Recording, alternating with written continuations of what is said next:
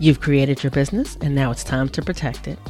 Whether it's your podcast, speaking engagements that you do virtually or live on in person stages, or the community that you've built, you want to make sure that what you've created is taken care of and well protected. This is where AWB contract templates come in. They're customizable, quick, and easy to complete, and cost a fraction of working with a lawyer one on one. They have tons of options available, so you can choose the ideal one for your business needs. It's an instant download. You get a Word doc template, you fill in the blanks, and in about 20 minutes, you're all done. Visit pauseontheplay.com forward slash contracts today to pick out your new business contracts. And when you check out, be sure to use the code PLAY for 20% off your contract purchase. That's P L A Y in all caps for 20% off. Protect your business with AWB contract templates.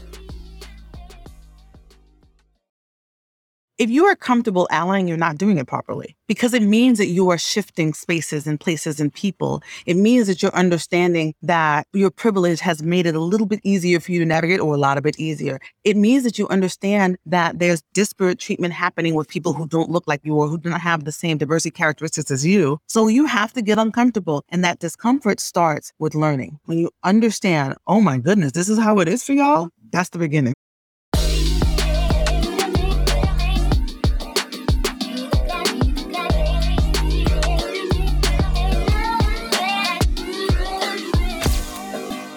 Hello, hello, and welcome back to Pause on the Play.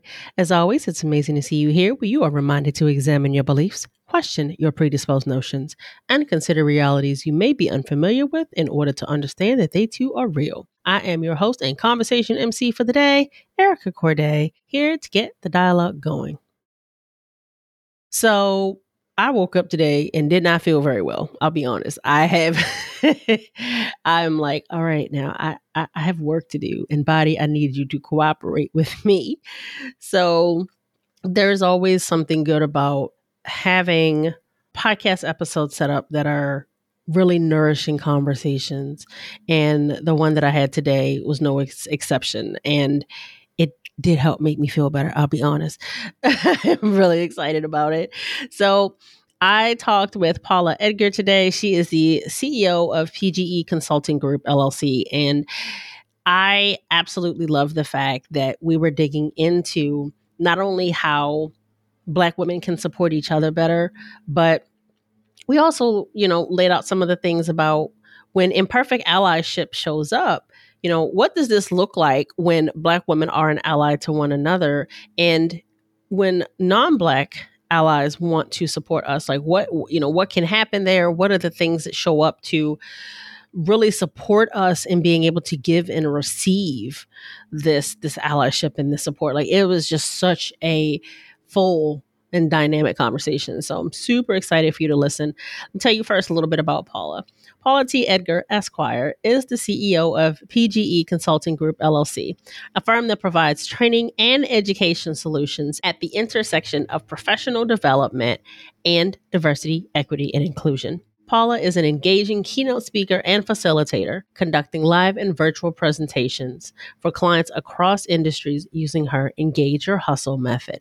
Paula develops customized programming and her areas of diversity expertise include unconscious bias, inclusive leadership, and allyship. Her professional development skill set includes personal branding, relationship building, and mentor slash sponsor best practices. Paula received her bachelor's of art in anthropology from California State University, Fullerton, and her JD from the City University of New York School of Law. So, cannot wait for you to hop in, listen to this convo with Paula I had. Hello, Paula. Thank you so much for being here with me. Thanks for having me. It is all my pleasure. I know that when Indi and I got a chance to talk with you, I immediately was like, ooh, ooh I like her. I like her. I want to have this have conversations with her on the podcast because when when we were talking, I I think as a whole, we had a lot of things that we had in common as far as um, obviously like the DEI pieces, but also that desire to support people that look like us. And so really being able to kind of go a little bit deeper into Black women being an ally to one another. Like that felt like a very necessary conversation for us to have. Yes, agreed. We had that kindred spirit thing when we connected, and, and I love that about connecting with Black women specifically. And, and I, it it's aligned with, I think, that ancestral pull that happens whenever, you know, folks who are like minded and uh, like focused connect with each other. So I'm glad we had that kismetness. Same. I love that like like focus. That's a thing. I love it. So I want to start off by acknowledging that imperfect allyship is really it, it's just a matter of saying, you know, I have a platform I have a certain amount of privilege, whatever that privilege might be. I have access, um, I have time, whatever that is, and being able to utilize that to support those that don't have the same level of access. And so, with with that, from your perspectives, how does being an imperfect ally really show up in, in the Black community as a whole? Before we even talk about Black women. Well, it shows up in so many ways. I think the first thing that comes to mind is that because we are often regarded as members of underrepresented and under-resourced groups, that we feel like we have less work to do in terms of allyship. Um, mm. And so that mm. owning and understanding that we, you know, even though systematic, you know, systemically and institutionally we uh, are often without what is perceived privilege, we do have privilege within our spaces. And that means that we have work to do. That means that we can stand up for one another um, in many ways. And, you know, I see it in, in so many, so many different places. So I'm in New York City. And the first thing that came to mind when I thought about this was sort of the who is black and how does black show up? um, mm. and, and especially I'm from a Caribbean family. And so my family's from Barbados and Jamaica. And it was really like, you know, we are us and they are them. And, and then, you know, my sort of understanding as I grew up that no one's really separating us out when they're when they're deciding to discriminate or provide us uh, with different access and disparate treatment. And so thinking and understanding that while yes, we have different experiences and we are not a monolith, that we have to connect with each other is the first thing that came to mind. Um, but but it's also that we are intersectional, right? That um, you know, to the point about being black first and then, you know, the intersections we set at black women, um, Black and gay, whatever the, the intersections we are, those all provide us with an opportunity to see whether it's institutionally or it is um, situationally that we do have privilege in some spaces. You know, I was I was thinking about my privilege as a mother this morning. However, depending on who you are, you might not perceive my my motherhood as a privilege, right? So all right. of those things, all of those things kind of go into um, the space of, of imperfect allyship and um, and how it shows up in our community all of that I 100% agree with. And I think that the programming that mm-hmm. we are kind of given to help keep us separated really is that kind of us versus them. And I think when we're able to see ourselves with a certain amount of interdependence, regardless of, you know, the intersectionality of our identities, it really does make a big difference in how we are not only aware of what that support can and and does need to be, but also the part that we play in it and the, in the giving and receiving conduit of it all. So true.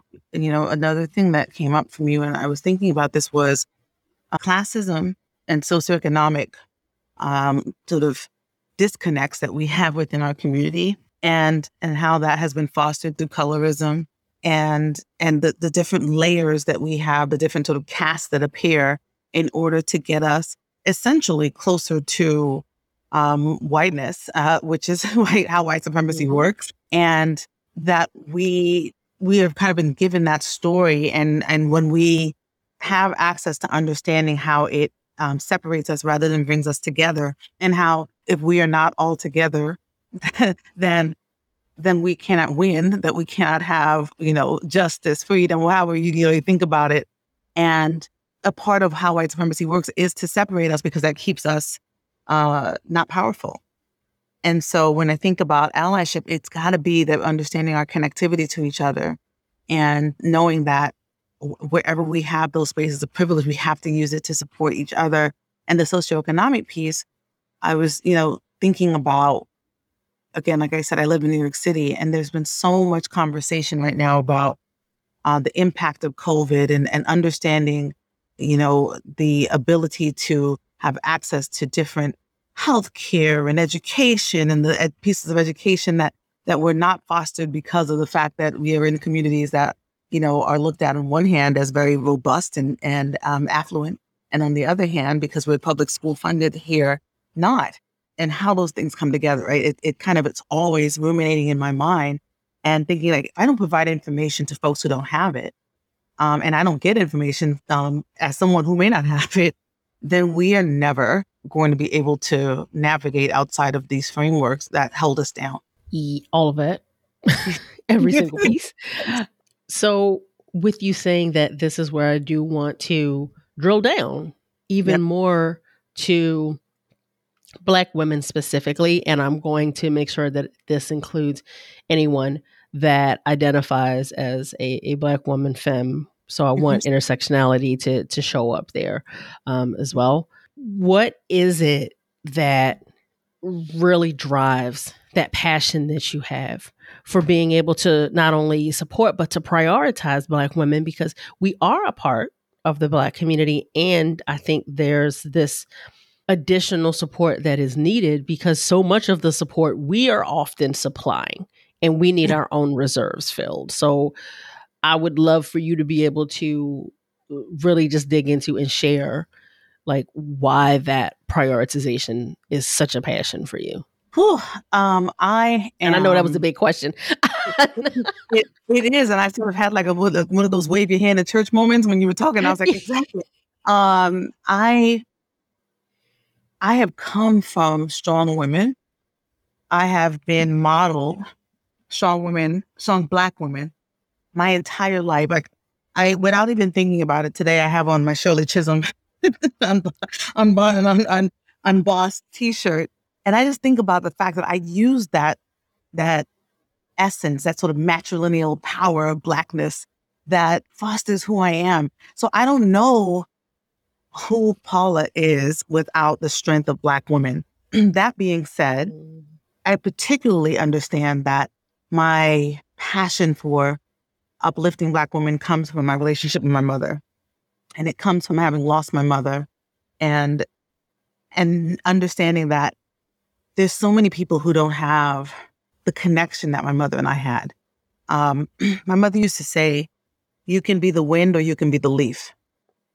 And I, I mean, I pretty much tap into that all the time because it's really saying good things, bad things, whatever things might happen to you, but how can how can we direct what's going to happen to us? And when I think about um, how this country um, and our community thinks about Black women. We we are the ones who people go to. We are go, we're the go to folks, right? We we are the ones who um, hold the weight of everything on our shoulders.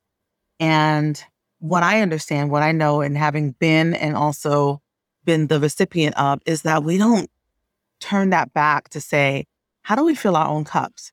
And how do we make sure that together we build up the who and the what in order to make sure that we stay strong and we're not depleted. One part because the world needs us, and the other part because we need ourselves. And so being modeled that blackness and black womenness is such a powerful thing.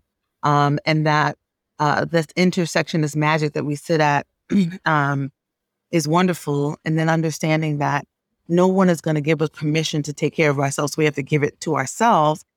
My passion has been to supply Black women with the understanding of how powerful they are, to support structures and systems in which Black women are often not made to feel powerful and to make them be powerful as much as I can. Again, using my allyship and using my privilege to do so. But, you know, thinking about the emotional piece of this, it is, it's, it's a mantra, it's a, you know, it's a goal, it's a vision, but it's also like a self-talk because I'm a black woman. so um, I have to model what I want for myself. And even saying that, it feels to me like, gosh, can I believe I can't even believe I'm here because so for such a long time, I did not feel that powerful voice, that that ability to be able to speak up on behalf of black women, on behalf of myself. and then to encourage and, and not just encourage, but to demand others do the same thing. So I hope I answered your question. I got a little. no, because it was all of it was needed. I wanted all of that. Um, and and and you brought up something that I think is important. We don't all have, you know, this this amazing benefit of having maternal guidepost mm-hmm. as as as a part of our upbringing and you know the way that we're reared and these support structures that knowingly or unknowingly model what's possible and, and, and what strength and excellence looks like outside of the uh, white supremacy patriarchal uh, fully you know steeped in that type of energy that is told to us that we're supposed to have and so I think sometimes it can it can be a part of the process to figure out what does supporting someone that looks like me actually mean? And I would be remiss to not say like what are one or two things that you think that you experienced that made it simpler for you that maybe it wasn't as easy for some other people that you've witnessed? Because we we see that play out and that can be a part of the lessons for us. Oh, woof. Only one or two? No, I'm just kidding. Uh, I know. I know. I was like, that could be a whole episode. I what immediately came up for me for that was is that when I was very, very young, like little, like maybe two or three, I remember my mother saying to me that I was special. And that might seem like, you know, something you're supposed to do, but I know so many people who didn't have that. I knew from when I was young that I had a power that that um, was outside of me, but also but also also mine. And so much so that I remember being a teenager, my mother and my father being like, "Hey, we know we told you you had that power and you're magical, but you might want to tamp it down a little bit." yes. And, and and me being like, "Oh, you already let that bird fly. Sorry, it's not going to happen." I had this confidence as a young child that um, so many of us are. It's it's like made to be like you, you're not. You cannot have that. Right. And especially for Black girls, and particularly for Black women, um, and tapping back to think, you know, we're oftentimes looking externally for that. Right? It's not given to us by the the parenting or the family structure that we have. And so you see a lot of folks go astray because we're looking for it from someplace else. And I got it from home from very young. Like you are all the things. Don't let anybody tell you you're not all the things. And it was like, oops, we told her she was the things. So that's so that, that's one. And the other piece is that I um, was was given the opportunity, the um, benefit of education, and not just education traditionally, from again a very young age. So my parents made it a big deal. Again, my father was from Barbados, my mother was from Jamaica, and it was not only school. It was what are you reading at home? It's my father sent you know back to Barbados for something called the West Indian Reader, and anybody who's West Indian is going to laugh at this, but but essentially um, like their school books that uh, textbooks that they used to use, and so I was like learning about like 16 coconuts times four. Like I was like those, those types of things as well. And encouraged to read comic books and other pieces that are not traditionally sort of educational pieces. And we went to museums. Um, we flew kites. My father showed me how to make a kite. So all of those pieces of education that are such important to how you grow up that are not like, you know, you know, this is who Martin Luther King was, which obviously is important, but but right. external things that made me a very well-rounded person um, and made me understand that while school is fantastic, then much of your education comes from experiential and connection and is fostered through those pipelines of love that may not be specifically thought of like this is how I'm going to love you, but it's how you receive love from folks. I think, and and I want to be clear. Part of the reason I asked that is because one, I think it's important to share what those benefits were like you mentioned that we're not the stereotypical i got this from school or you know i got i i got this talk from my mother and this was the pivotal thing like both parents really supplied a number of things that contributed but also like you said like this is not what everybody gets and this is not to point this out from a point of um, acknowledging, you know, Black trauma, but to acknowledge that this is where sometimes without some of those formative pieces being in place or having the opportunity to fill back in if they weren't there early in life, it can shift how we perceive ourselves, how we interact with others, what those relationships and those dynamics look like. And the only way that we can address it is if we language it and acknowledge it to be able to just re- really put the truth on it of that this wasn't always because nobody wanted to give it to me. Some mm-hmm. people can't give you what they didn't receive, or they're having a hard time trying to figure out how to provide this for you when they're reparenting themselves. Oof. And that's providing part. it. that right. second part. I, I was the benefit of, of two imperfect parents who had really imperfect parents um, who were trying to do better for their child and children. Right. And I'm so blessed to be able to to say that because they they thought we didn't have this. It hurt. We want to make sure that you have this. And again, it wasn't done perfectly. There were definitely things I'm sure, you know, they could have done better, but they were strategic in that. Like, we want to make sure that you have this thing. Like, you're going to learn this piece. You're not going to be um, traumatized by some of these p- pieces that we were traumatized by. Um, and it's, it's when I, you know, when I think about myself as a parent, but also myself as a mentor, I, you know, I think a part of good mentoring is, is, is parenting and I am strategic about what did you have, you know, who lifted you up? Were you lifted up? Mm-hmm. And, and being able to then try to fill in some of those pieces too, because it's never too late to love somebody, right? It's, it's, we have to, to say, I know you didn't, and I know you might not trust it, but I'm here. All I want to do is love you. Oh my gosh. That, yeah. that, because so many of us have a hard time being able to give and receive mm-hmm. specific emotions because love was not ingrained in the base. And we are also missing that trust in it because it wasn't given or it was so conditional. Oh, conditional love. Ooh.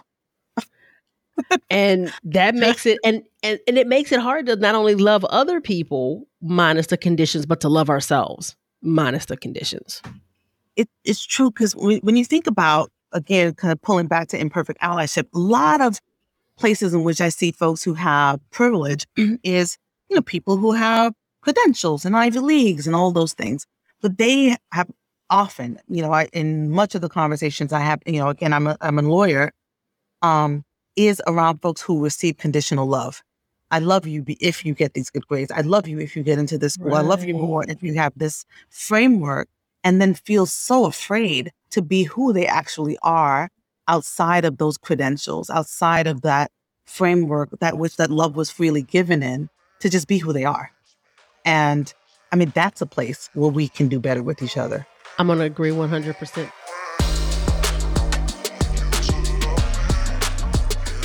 We can't talk around topics. We must use language to call it what it is, no matter how palatable or not so palatable it might be. And in order to get to that point, you want to be in alignment with what matters to you and why. Being clear on this means you can chart a course that prioritizes your values and the impact they can create. Leading through your values means being explicit about what you support and how your actions are aligned with that. Every person you hire, every business you buy from, brings you closer to or farther away from your values. These are the decisions that ultimately shape your company culture. If you want to learn more and sign up today, visit pauseontheplay.com forward slash explicit so that you can sign up for your implicit to explicit masterclass with Indi and I today. I think if you grew up with, um, let, let's say anywhere in like that, like probably late 60s, early 70s up until you know, mid to late 80s, especially, there was a lot of conditioning around kind of this almost trying to put you in a place of like, let's be uh, examples of Black exceptionalism, because this might be the only way we know how to win. Yeah.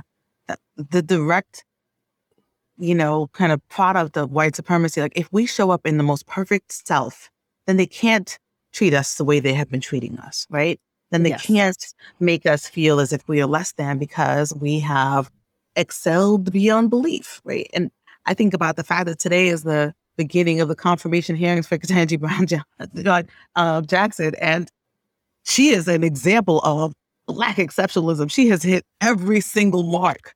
And yet we are preparing ourselves, our breaths are collectively held right. to see what they're going to come at her with. Yes. To be like, well, you took, you know, peanut butter and jelly for lunch one. And, right. And, and, peanuts were not allowed at school. Like, like whatever foolishness they're going to come with, knowing that she's done everything that she needed to do to get to this space and still not trusting that they are going to do what they are supposed to do because we have often seen it work out that way, right? That that trust comes from us seeing that no matter what, even if we show up in those places in the way that they say they want us, white supremacy still says you're not enough. Who child? That that and that's exactly right. It's like I have I have crossed every T and dotted every I three times and still the mm-hmm. melanin in my skin already has has discounted me from even being able to be on this list. And so that in itself is is a thing. And that is that actually is the the the perfect segue into the other thing that came to mind for me that I wanted to ask you about which is you know I think it's important that we figure out how to support one another and that starts with supporting ourselves. There's no question in that. That's a that is a period point blank hard stop. Mm-hmm. and comma I think that there are also people that easily and freely exist in sp- in spaces that we um, don't have that same privilege quite now, and so when there are imperfect allies that are non-black that want to support black women what are the tangible things that you think they can or or could do? And or just simply what what would you say of like let me let me sit you down for a minute. Let's talk about this. Um i start with allyship as a journey. It's not a destination. You're never going to one day be like i'm an ally. Done. Check. Yes! I say this all the time. I'm like please y'all please. Yes. It's i make the analogy often with the ei work that it's similar to going to the gym if I went to the gym one time and I was skinny, child, I would never go back. Right. right. that would be enough. That one push up on that one machine would be good enough. Right. But in order to maintain the state that I want to be in, I have to continue to work at it. And sometimes it's harder and other times it's easier, but I have to keep going and I have to keep on understanding and learning myself at new stages of how I'm going to ally and how I'm going to work out. Right. It, it, it's to me the mm-hmm. perfect analogy.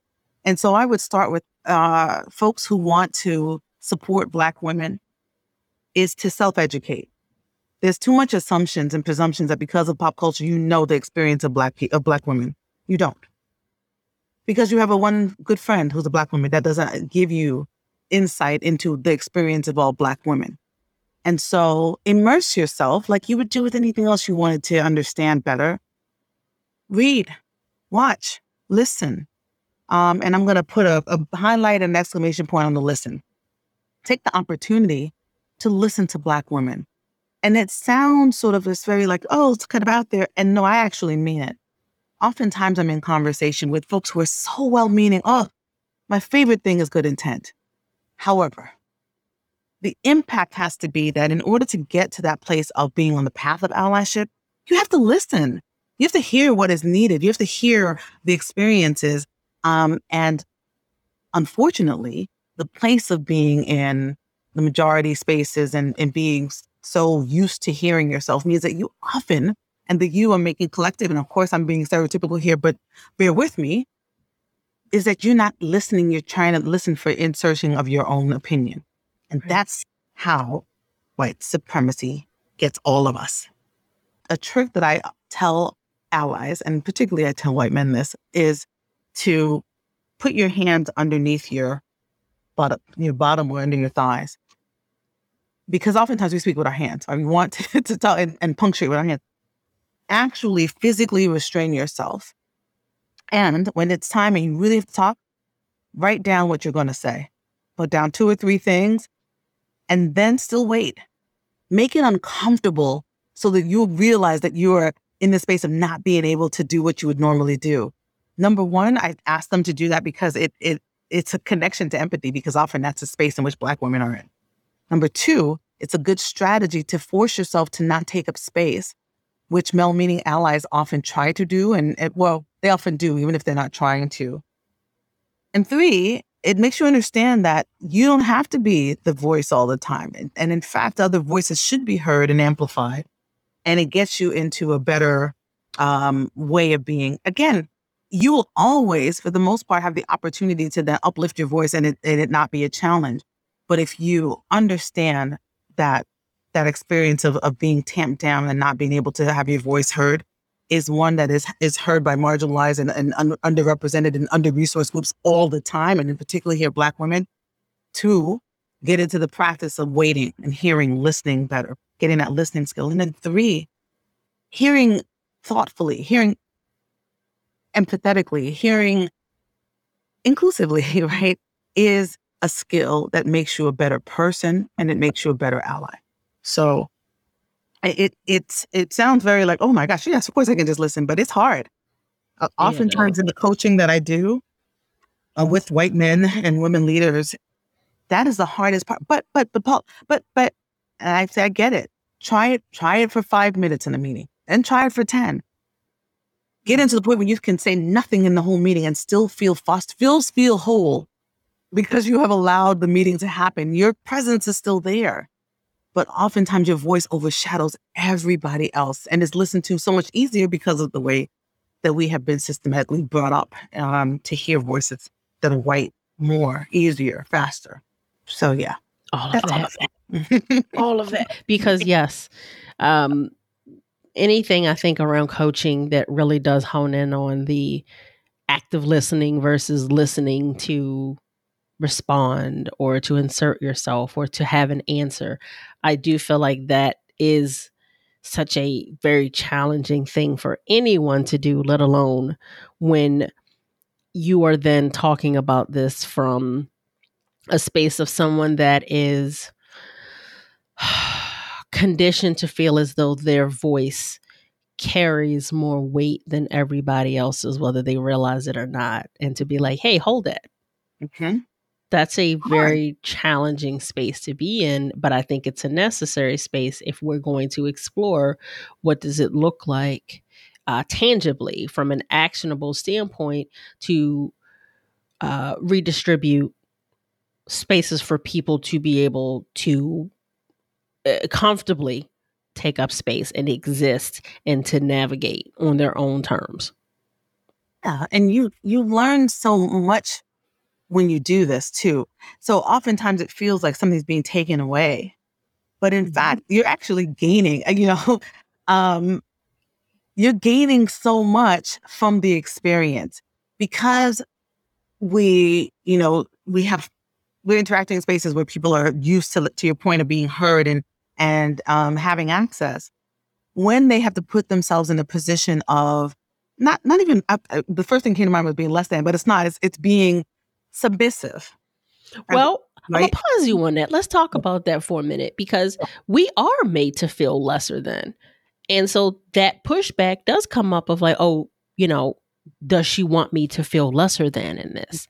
Mm-hmm. And to me, that says, okay, well, is that you acknowledging that I am conditioned to think that I am lesser than? Mm. Like, are we now coming to terms with what that is? If you now have to acknowledge that you feel like doing yeah. something that shifts your positioning, yeah. then invokes a feeling of lesser than, like, okay, let's talk about it. I'm like, it's the window. It's a good window into right. And I think the irony of the fact that what brought up, came up for me was that even in doing that, oftentimes it's not that they feel less than. It feels like they, you know, they feel restrained, but not less than. But the the the exercise is being done to show you a little bit of how of the experience of feeling less than, of also being restrained, of all those other pieces that uh, Black women are are constantly experiencing in in spaces. Um, it, this is this is like how do we navigate trauma that is consistently being levied at, in small and sometimes big doses. mm-hmm. you know, when I am in spaces with people and um, I'm spoken over, it it it feels like I'm being stabbed. Like it it it physically pains me, not just because I know I have something to say, but because you know it's like, what are you doing? I'm here because I'm supposed to add value. I'm here because I deserve to be here, and you're not letting me. And then, you know, because I would not would I am assertive, right? Then mm-hmm. it's like, well, how dare you try to take up space here when that's not what you're supposed to be doing. You're supposed to just, you know, fall in line and accept this as it is. And then when you do do that, then it's off. Oh, see how she is? You see how Paula is? She's aggressive. And that's why we couldn't give her this thing because she won't even, you know, fall in line.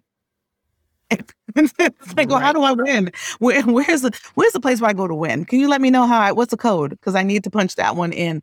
Um, and I acknowledge it and I understand it because I'm in rooms navigating this. But for folks who are not, that's really where I think about how I can help to voice it. I, I, I encourage people to say, you know, pick pick your favorite person. and in this sense, pick your favorite black woman. And usually in places I'm at, there's only one or two. So pick the one that you like the best. In your mind, think about them. Like I do system that things all the time where I say, think about them. You don't have to say it out loud, don't write it down. Who is it? What can you do to shift this person's experience in the workplace? What can you do to provide some of the access, the power, privilege to amplify their name and their experience? And, you know, folks will often ask me, well, how do I, you know, how do I even do that? What, what are you talking about?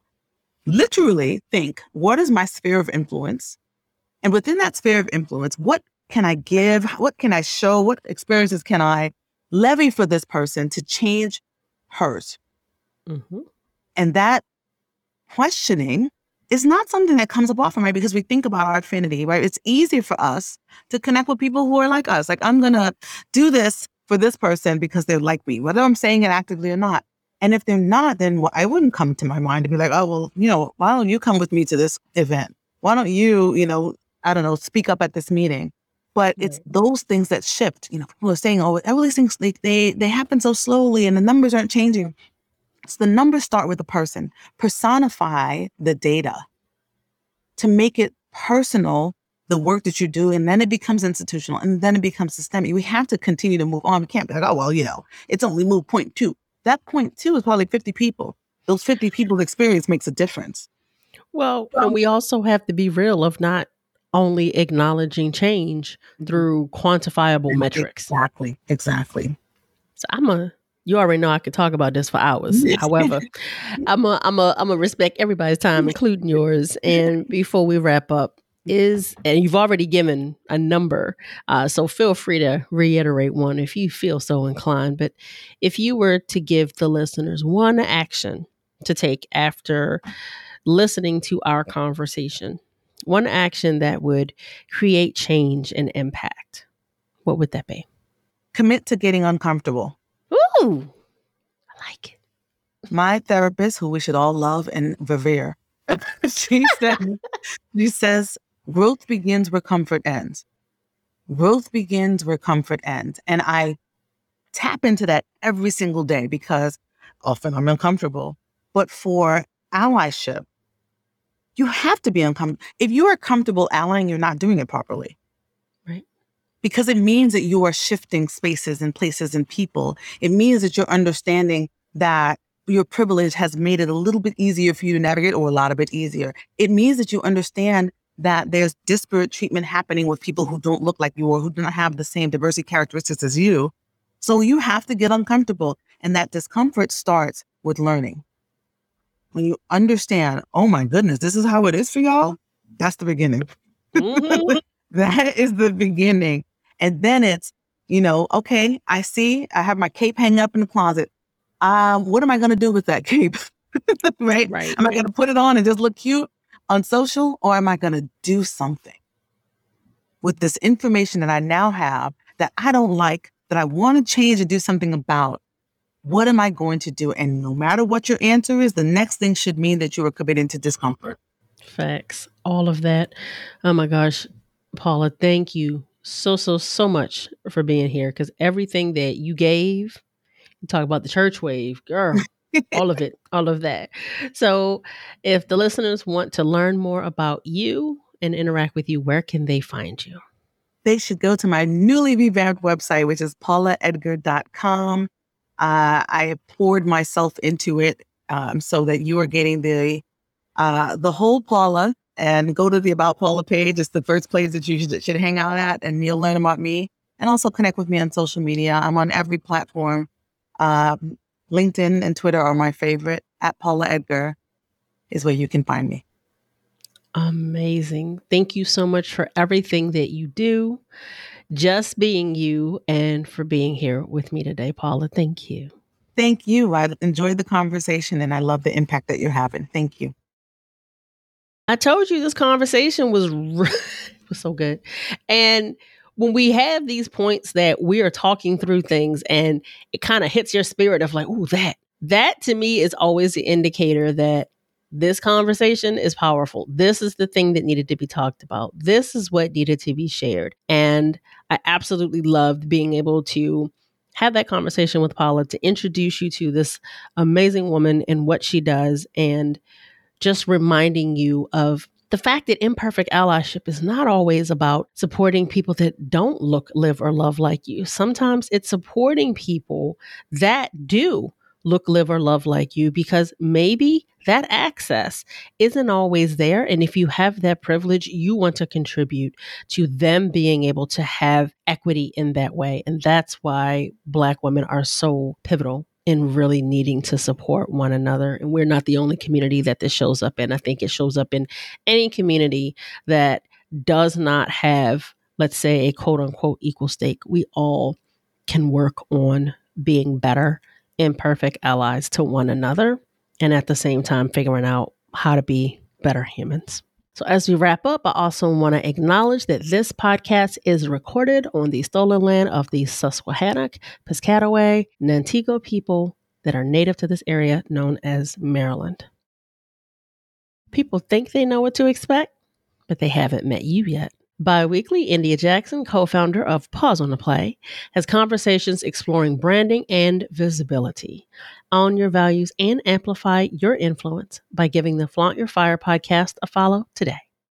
And you know that we love being able to show up here, having real conversations, normalizing the challenging things, and making them a part of your everyday exchanges. This is how we purposefully remove stigma and create real change and connection. Together, we cross lines and we recreate boundaries in order to support and not separate. Together, we can continue getting more people to drop the veil so that they can challenge their thoughts, feelings, and actions. So, for choosing to be here, taking in this conversation and being a part of the change that you want to see, I thank you. So until the next time, keep the dialogue going. Bye.